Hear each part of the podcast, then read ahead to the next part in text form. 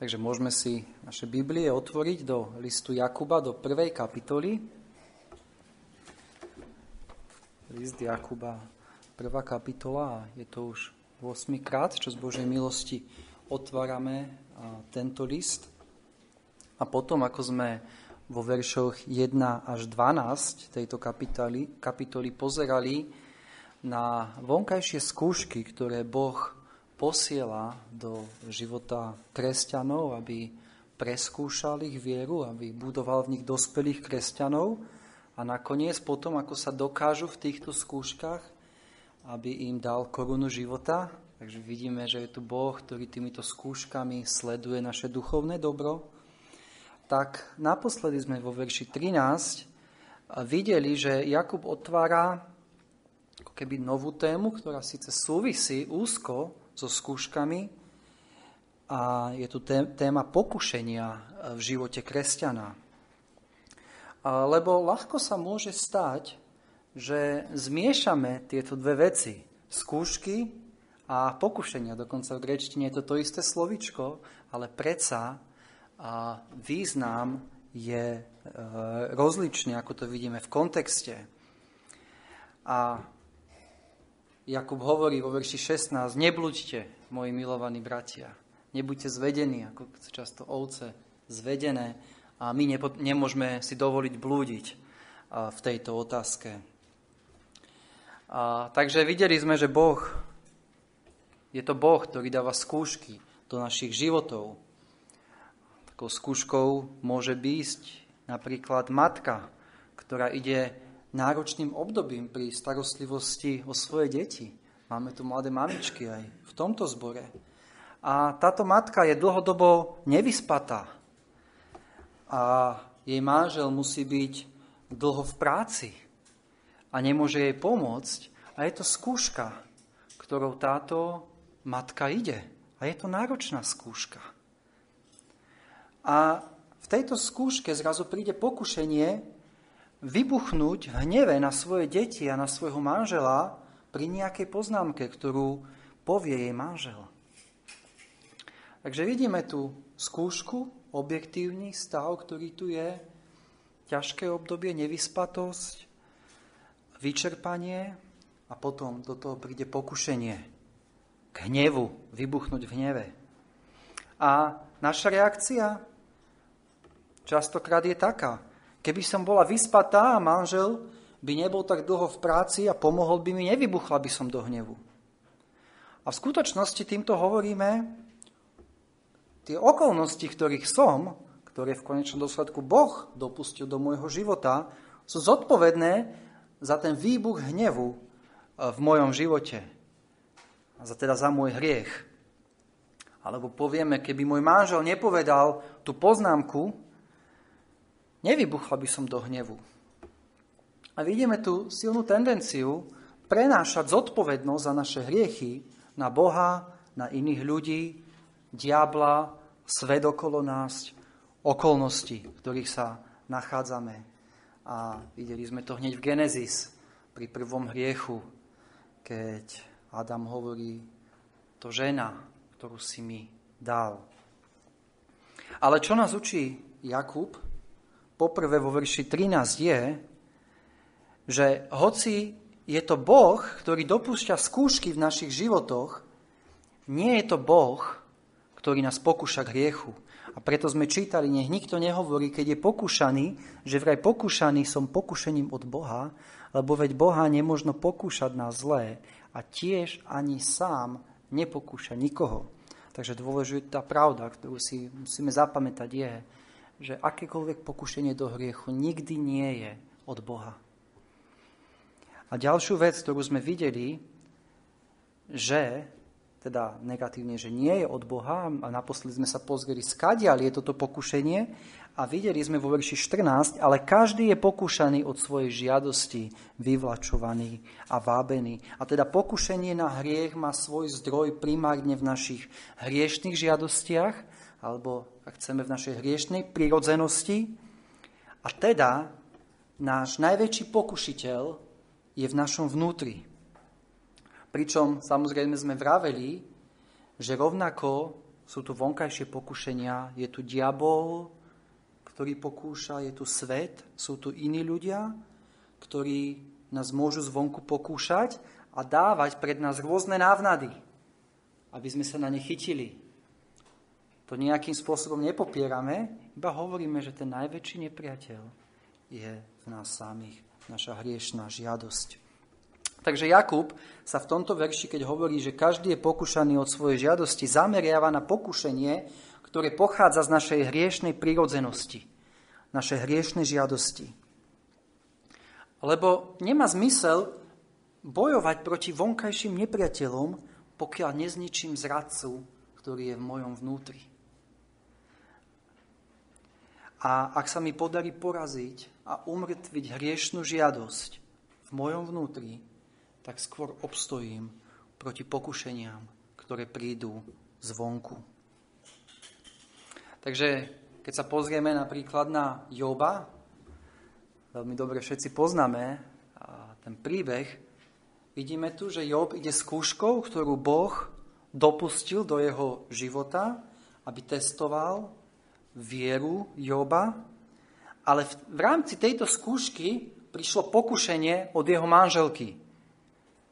A bolo to pokušenie, aby zlorečil svojimi ústami. Povedala, zloreč Bohu a zomri.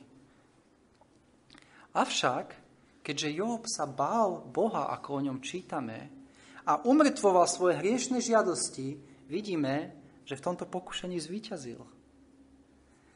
Aj keď tu bolo silné pokušenie zo strany jeho manželky a zvlášť v tých ťažkých okolnostiach, v ktorých sa Job nachádzal. Takže, ako sme videli minulý týždeň, hlavný nepriateľ, ktorý ťa pokúša k hriechu, neprichádza zvonku, nie je to Boh, nie je to Satan, nie je to svet a ľudia okolo teba, ale hlavný nepriateľ je v tvojom vnútri a je to hriešná žiadosť tvojho srdca. A čítali sme vo verši 14, že sú to práve tieto hriešne žiadosti, ktoré nás vyvlačujú a vábia. Príde večer a je tu čas, kedy by sme sa mali modliť a čítať si Bibliu a v tom príde pokušenie, niečo nás vyvlačuje z tejto povinnosti, ktorú by sme mali činiť. Príde pokušenie, aby som si zobral telefón alebo tablet a scrolloval Facebook alebo iba tak čítal správy, pričom si to začnem ospravedlňovať tým, že veď na tom nie je predsa nič hriešné si prečítať správy. Vidíte, svoja hriešná žiadosť ma vyvlačuje a vábi. A preto je dôležité, ako príslovia 4.23 nám hovorí, nadovšetko, čo treba, strážiť, stráž svoje srdce, lebo z neho pochádza život. Takže tu sme skončili minulý týždeň pri verši 14 kde sme hovorili, že sú to žiadosti, ktoré nás vyvlačujú a vábia. A to, čo máme my urobiť, hneď na začiatku, ako príde toto pokušenie, tieto hriešne žiadosti, ktorú nás začnú vyvlačovať a vábiť, potrebujeme tieto vábenia hneď tu na začiatku odbiť. Potrebujeme umrtviť túto žiadosť. Potrebujeme zavrhnúť tieto myšlienky, ktoré nás tá, tieto hriešne žiadosti podsúvajú a ktoré nás chcú odlákať od toho, aby sme nasledovali pána Ježiša. Potrebujeme urobiť to, čo urobil Jozef, keď bol pokúšaný a povedal, ako by som tedy vykonal túto veľkú nešlachetnosť a zhrešil proti Bohu. Genesis 39.9. Toto je to, čo potrebujeme robiť, keď prídu tieto vábenia a vyvlačovania od tejto hriešnej žiadosti. A možno keď toto všetko hovorím, si niekto pomyslí, nevenuješ sa príliš veľa a týmto žiadostiam. Možno niekto povie, dobre, viem, že mám hriešnú prírodzenosť, prírodzenosť sú tu hriešne žiadosti vo, v mojom vnútri, ktoré ma pokúšajú, ale dôležitejšie je hovoriť o viditeľných hriechoch, ako sú klamstva, hnev, cudzoložstva, cudzoložstva vraždy. Nie je v ľuďoch táto tendencia keď hovoríme o hriechu, myslieť na, te, na konkrétny skutok, ktorý urobím, či už to je, ako som povedal, krádež, hnev, cudzoložstvo, klamstvo. A toto sú všetko hriechy. Ale to, čo nám tu teraz Jakub pred nás dáva vo verši 14 a 15, a dneska sa pozrieme na verš 15, je anatómia hriechu. Inými slovami, to, čo my vidíme ako nejaký skutok, ako hriešný skutok na vonok, Jakub dáva pod mikroskop, aby sme videli jednotlivé zložky, ktorý na prvý pohľad nevidíme, aby sme videli celkový ten proces, skadiaľ to ide a kam to vedie. A to vidíme vo verši 15. A vo verši 15 čítame, prečtam aj verš 14, a každý je pokúšaný od svojej žiadosti, vyvlačovaný a vábený, a potom žiadosť, keď počne, rodí hriech a hriech, keď je vykonaný, plodí smrť. Takže máme tu celý proces a Jakub tu dáva ilustráciu narodenia dieťaťa. A potom žiadosť, keď počne, rodí hriech a hriech, keď je vykonaný, lodi smrť, rodí, plodí smrť. Ale normálne, keď rozmýšľame o narodení dieťaťa, je tu, je tu niečo radostné, je to niečo krásne, avšak v tomto prípade je to strašná ilustrácia, ktorú tu Jakub pred nás dáva. Je to ilustrácia, ako sa narodí, a ako jeden pastor povedal, nie dieťa, ale ako sa rodí monštrum. Možno to je silné vyjadrenie, ale verím, že Jakub chce, aby sme videli silu toho, kde tieto žiadosti vedú. Takže tu sa rodí monštrum. A tým monštrum, monštrumom, monštrom je hriešný skutok, hriech. Takže vidíme vo verši 15, že žiadosť počne. Predtým sme čítali, že naše hriešne žiadosti nás vábia, vyvlačujú a tu čítame vo verši 5, a potom žiadosť počne, je to vnútri, je to v lone, nevidíme to, ako nevidíme, keď sa počne dieťa, ale vidíme, že to rastie niekde vo vnútri. Ale ako som povedal, toto nie je nádherné tehotenstvo dieťaťa, ale v tomto vnútri rastie toto monštrum a potom príde pôrod a hriech počne, keď žiadosť počne, rodí hriech. A to, čo sa narodí, je toto monštrum, tento hriešný skutok, tento hriech. A ďalej čítame, a keď je tento hriech vykonaný, tak plodí smrť. Toto je ilustrácia, ktorú nám tu Jakub dáva, keď dáva pod mikroskop otázku hriechu. Odkiaľ to ide? a kde to, kde to smeruje. A tu sa chcem dotknúť jednej veci, lebo možno ste niekedy počuli v živote vyjadrenie, že byť pokúšaný nie je hriešne, ale hriešne je, keď podľahneme tomuto pokušeniu.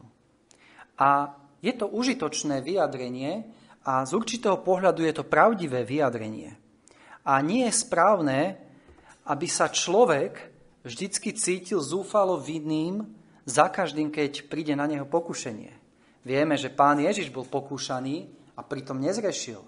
A boli iní ľudia pokúšaní a nezrešili. Takže áno, je pravda, že ešte nie je hriech, keď som pokúšaný. Lebo vieme, že prichádzajú pokušenia zvonku, od diabla, od sveta, ale nie je to úplná pravda, toto vyjadrenie, že, že pokúšanie samo o sebe nie je hriešne. Lebo Jakub nám hovorí, že pokušenia do našich životov neprichádzajú len zvonku, ale prichádzajú z našej hriešnej prírodzenosti, naše hriešne žiadosti. Prichádzajú zo mňa samého, z môjho vnútra. A vo svojom vnútri som stále hriešnik. William Hendrickson povedal, že bol som hriešnikom, raz budem svetým, ale teraz som svetý hriešnik. A čo tým chcel povedať je, že ako kresťania stále máme túto hriešnú prírodzenosť, stále tieto hriešne žiadosti, ktoré bojujú, toto telo, ktoré bojuje proti duchu. Takže máme novú prírodzenosť, sme novými stvoreniami, pokiaľ veríš v Krista, ale zostávajúci hriech je stále v nás. A tá skazenosť je stále v hĺbke nášho srdca. A preto táto hriešná túžba a toto pokušenie touto hriešnou túžbou a žiadosťou, ktorá ide z tejto hriešnej prírodzenosti, musí byť hriešná. Takže preto hovorím, že áno, je správne povedať, že keď prídu pokušenia zvonku od diabla, od sveta, že samo to pokušenie nie je hriešne, a keď, keď príde na mňa, to neznamená, že som zrešil, ale zároveň je potrebné pamätať na to, že sú tu pokušenia, ktoré sú z mojej hriešnej prírodzenosti. A to, že moja hriešna prírodzenosť, žiadosti hriešne ma vábia a zvádzajú, tak toto je hriešne. Lebo to ide z môjho hriešného srdca. Takže preto potrebuješ umrtvovať Svetým duchom túto hriešnú túžbu hneď na začiatku. Predtým, ako s nej bude monštrum, ako sa narodí toto monštrum, ako sa počne toto monštrum v tvojom vnútri. Ešte predtým potrebuješ túto hriešnú túžbu umrtviť. Lebo potom, ako bude toto monštrum rásť v tvojom živote, bude stále ťažšie a ťažšie ho premôcť. A ďalšiu vec, čo nás učí Jakub v tejto ilustrácii, je, že skutok hriechu nie je izolovaný akt, ale vždy ho predchádza hriešná žiadosť. Vidíme, že je tu počatie hriechu čítame, že žiadosť, keď počne, môžeme povedať, že, že žiadosť je matka toho hriešného skutku.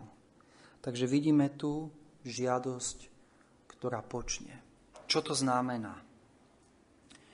Videli sme vo verši 14, že je tu žiadosť, ktorá vábi našu dušu a dáva nám pred oči rôzne potešenia alebo iné, iný zisk, ktorý, ktorý nám ponúka, ktorý nás zaslepuje. A človek miesto toho, aby túto ponuku, tieto vábenia, vyvlačovania hneď odbil, aby túto žiadosť umrtvil, aby dal preč tie myšlienky, ktoré, sa mu, ktoré ho vábia, tak túto návnadu zhltne a v mysli sa začne zahrávať s tým, čo mu táto hriešna žiadosť ponúka, začína nachádzať v tom potešenie, začína schovávať vo vnútri túto hriešnú žiadosť vo svojom srdci a začína pomaly premýšľať o tom, ako túto hriešnú žiadosť naplniť. A vtedy táto hriešná žiadosť dosiahla náš súhlas našej vlastnej vôle k uspokojeniu. A už to je ja to chcem. A to je moment, kedy táto hriešná žiadosť počala. Kedy, kedy hovoríme o hriechu. Kedy neodbijem to vábenie, ale vnútorne dám súhlas, vôle k tomuto vábeniu a poviem, ja to chcem. A začnem sa s tým hrať a začnem si to v mysli predstavovať čo všetko mi táto hriešná žiadosť ponúka. A je tu žiadosť, ktorá počne. A vidíme, že ešte tu nie je skutok, ktorý je navonok vykonaný a predsa vo svojom vnútri som už zhrešil voči Bohu. A preto veľmi jasne to povedal pán Ježiš. Každý, kto sa pozrel na ženu s myšlienkou požiadať ju, už aj cudzoložil s ňou v srdci. Vidíme, nemusí to byť vonkajší akt, ale je tu vnútorný vnútorný súhlas vôle s uspokojením tejto hriešnej túžby a som zrešil v srdci voči Bohu. A vidíme ďalej, teda keď žiadosť počne, tak čítame, že rodí hriech. Áno, tehotenstvo trvá dlhšiu dobu a zo začiatku nemusíme vidieť to počaté monštrum v našom vnútri. Môžeme to schovávať, túto hriešnú žiadosť, ale príde čas, kedy to už nebudeme môcť schovávať a práve život často ukáže, aké hriešne žiadosti boli v našich srdciach. Preto pokrytci sa nemôžu navždy schovávať. Ak tam je raz počaté, ak tá hriešna žiadosť počne, tak ten ďalší krok je, že obvykle to vedie a k pôrodu. A preto prišiel čas, keď Judášov čin odhalil to, čo bolo v jeho vnútri. Aké hriešne žiadosti boli, ako táto žiadosť počala vnútri, v srdci Judáša. A takže vidíme, že a potom žiadosť, keď počne, rodí hriech. A hriech, keď je vykonaný, plodí smrť. Takže na začiatku to bolo vábenie, táto hriešná žiadosť nám sľubuje uspokojenie a potešenie pre naše životy. A čo vidíme? Realitu. Plodí smrť. Táto hriešná žiadosť prináša smrť. Príslovia 8.36 čítame, ale ten, kto hreší proti mne, pácha ukrutnosť na svojej duši. Všetci, ktorí ma nenávidia, milujú smrť. Takže ak hrešíš, ak zachovávaš túto, túto žiadosť vo svojom srdci a neomrtvuješ ju, páchaš ukrutnosť na svojej vlastnej duši a miluješ smrť. To je to, čo nás učí Božie slovo. A možno povieš, no počkaj, ale nie je to príliš silné? A platí to aj pre kresťanov? Veď kresťan, znovu zrodený kresťan, keď som, tak je isté, že Boh ma zachová vo svojej milosti. Prečo tu píše Jakub, že keď je hriech vykonaný, že plodí smrť? Vieme, že nemôžeme stratiť svoje spasenie. Ako, ako môže teda hriech plodiť smrť? Ale Jakub nás to učí základnú biblickú doktrínu, a to, že hriech vždycky vedie k smrti. Odplata za hriech je smrť. Sa už deti učia na detských besiedkach. A vidíme to od Genesis, kedy Boh povedal Adamovi s Evou, keď budeš jesť z toho stroma, istotne zomrieš. Za neposlušnosť je odplata smrť. Ale a čítame tiež Ezechiašovi 18.4 duša, ktorá hreší, tá zomrie. Možno sa spýtaš, ale platí to aj pre mňa, keď som znovu zrodený kresťan a padnem do hriechu? A odpoveď je, že rovnako táto pravda, že hriech plodí smrť, platí aj pre kresťanov. Ale Kristus zomrel za mňa. A každý hriech, ktorý činím, prináša smrť.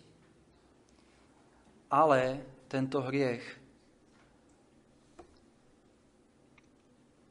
je to ako keby každým týmto hriechom, ktorý robím, keby som udieral kladivom do klincov ktorými bol pribitý na kríži Pán Ježiš Kristus kvôli mne. Hriech stále prináša smrť. Akurát ja z Božej milosti nemusím túto smrť podstúpiť, lebo ju na mne podstúpil Pán Ježiš, za mňa podstúpil Pán Ježiš Kristus. Takže vidíme, že táto pravda stále stojí. Hriech prináša smrť. A je to iba Božia milosť, že nemusím zomrieť ja, lebo zomiera na mojom mieste Pán Ježiš Kristus. A toto potrebujeme pamätať a mať vo svojej mysli. Akokoľvek budeš mať pokušenie prechovávať vo svojom srdci tieto hriešne žiadosti a nechávať ich rásť vo svojom vnútri. Smrť. Toto bude plodiť smrť. Každý hriech prináša smrť. A tieto hriechy priniesli smrť nášho spasiteľa, pána Ježiša Krista. A preto potrebuješ tieto hriešne žiadosti umrtvovať. Potrebuješ robiť všetko, čo je v tvojich silách, aby si sa vyhol veciam, ktoré rozniecujú, rozniecujú tieto hriešne žiadosti, ktoré sú v tebe. Nikdy si neospravedlňuj tieto hriešne žiadosti. Pamätaj, že Pán Ježiš Kristus musel zomierať kvôli tomu. Ale v Matúšovi 5 čítame vo verši 29. Ak ťa pohoršuje tvoje pravé oko, vylúb ho a zahoď od seba. Lebo ti je užitočnejšie, aby zahynul jeden z tvojich údov, než aby celé tvoje telo bolo uvrhnuté do pekla. A jestli ťa pohoršuje tvoja pravá ruka, odtni ju a zahoď od seba, lebo ti je užitočnejšie, aby zahynul jeden z tvojich údov, než aby celé tvoje telo bolo uvrhnuté do pekla. Ako to povedal John Owen, hriešná túžba je nepriateľom, ktorý nás zničí, ak ho my nezničíme ako prvý. A nikdy sa neutešuj tým, že si kresťan, ak prechovávaš vo svojom vnútri hriešne žiadosti, ktoré neomrtvuješ.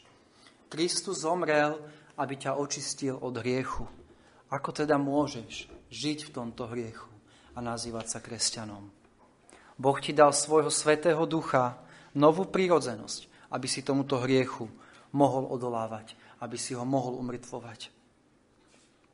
Ale keď však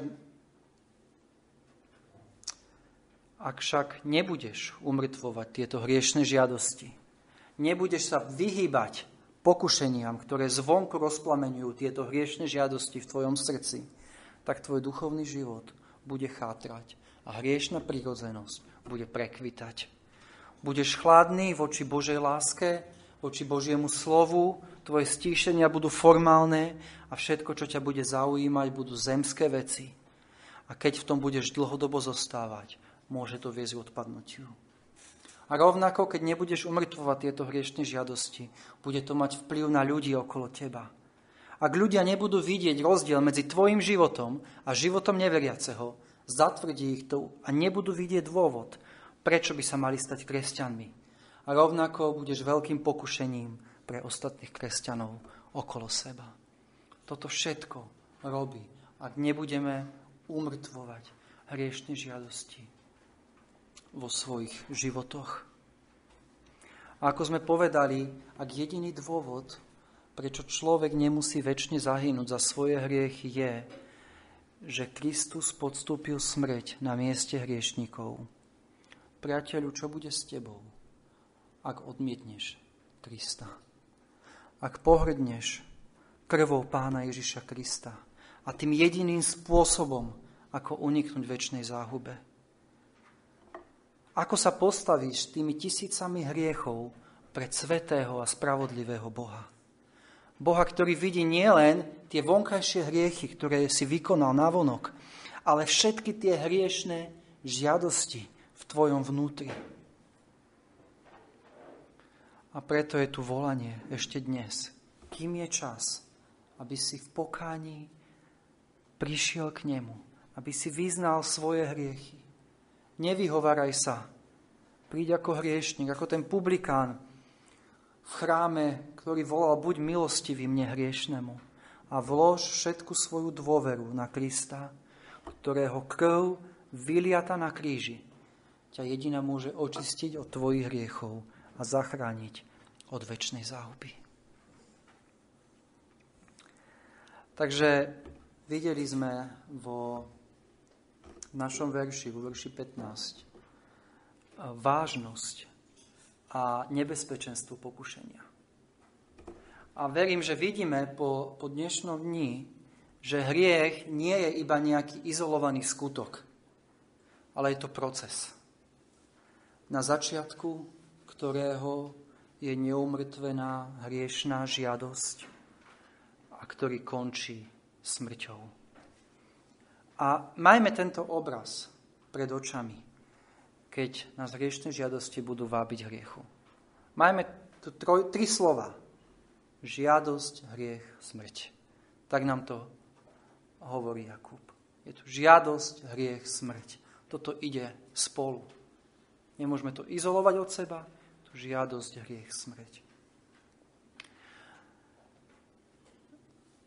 A niektorí na základe tohto veršu povedia, že, že žiadosť ešte nie je hriechom, lebo čítame, že, že žiadosť, keď počne, že až potom sa rodí hriech. Ale ako som vysvetlil, to nie je pravda. Už táto hriešná žiadosť je hriechom. A už tá hriešná žiadosť si zasluhuje smrť. Rovnako ako vykonaný hriech si zasluhuje, smrť. Takže žiadosť, hriech, smrť. Nemôžeme byť naivní. Nemôžeme sa zahrávať s hriešnými žiadosťami, ako keby to nič nebolo. Čím viac táto hriešná žiadosť bude rásť, tým ťažšie je bude môcť premôcť a jej koniec je smrť. Takže keď sa pozrieme vo svetle toho, čo sme doteraz povedali na celú tú našu kapitolu, kde sú skúšky vo verši 1 až 12 a potom a, sú tam pokušenia, o ktorých Jakub píše, tak videli sme, že, že skúšky častokrát v našich životoch vnímame ako niečo, niečo ťažké, niečo, čo nevieme zniesť, niečo, čo nás zabije, čím neprejdeme.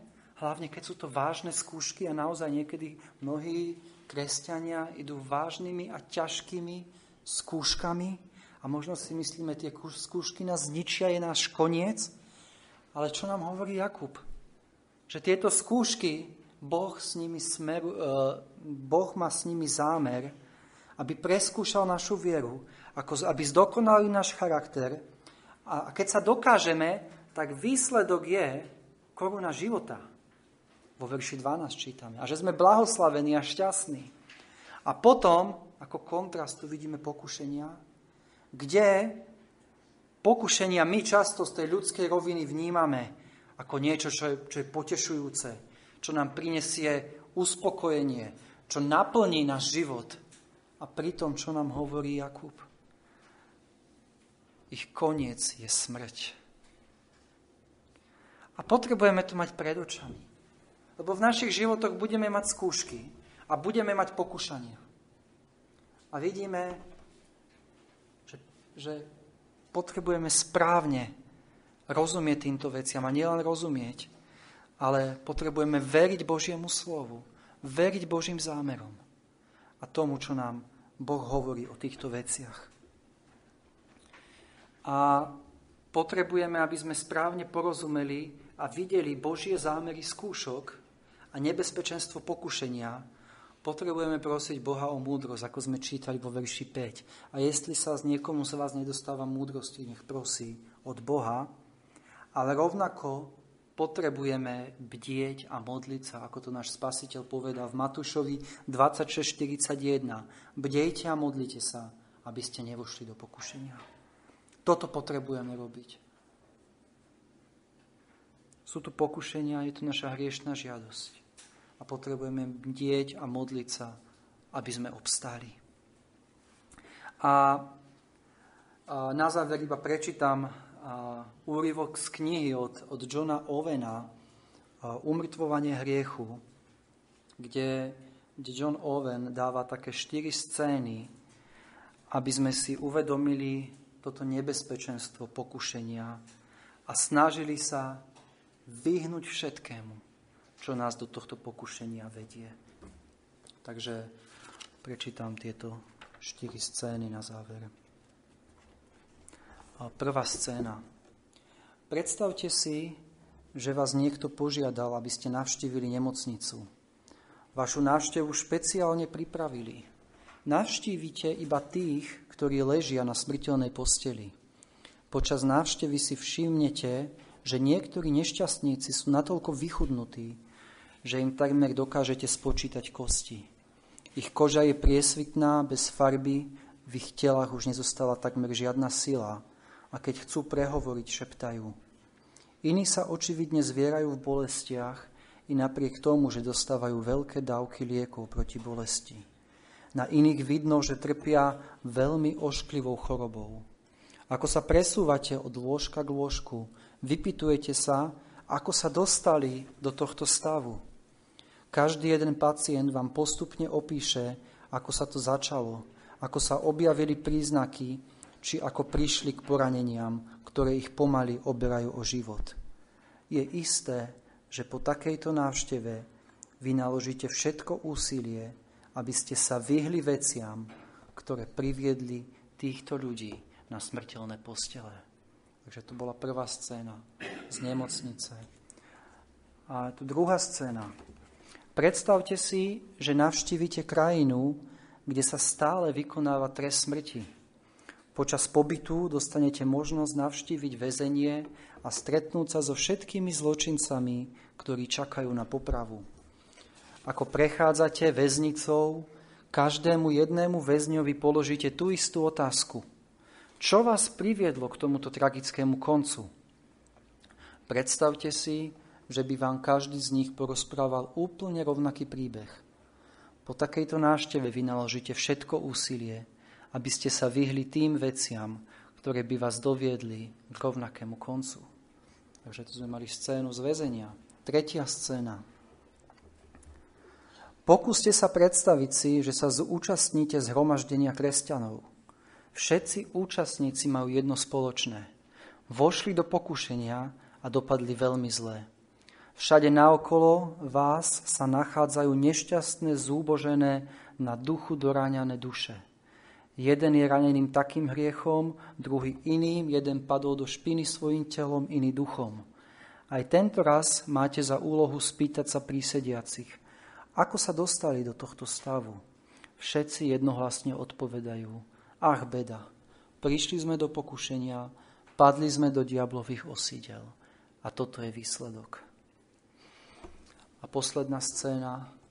Predstavte si, ak by to bolo možné, že navštívite ríšu odsúdených v hlbinách pekla, kde vidíte biedne duše, ktoré ležia v okovách a započúvate sa do ich kriku.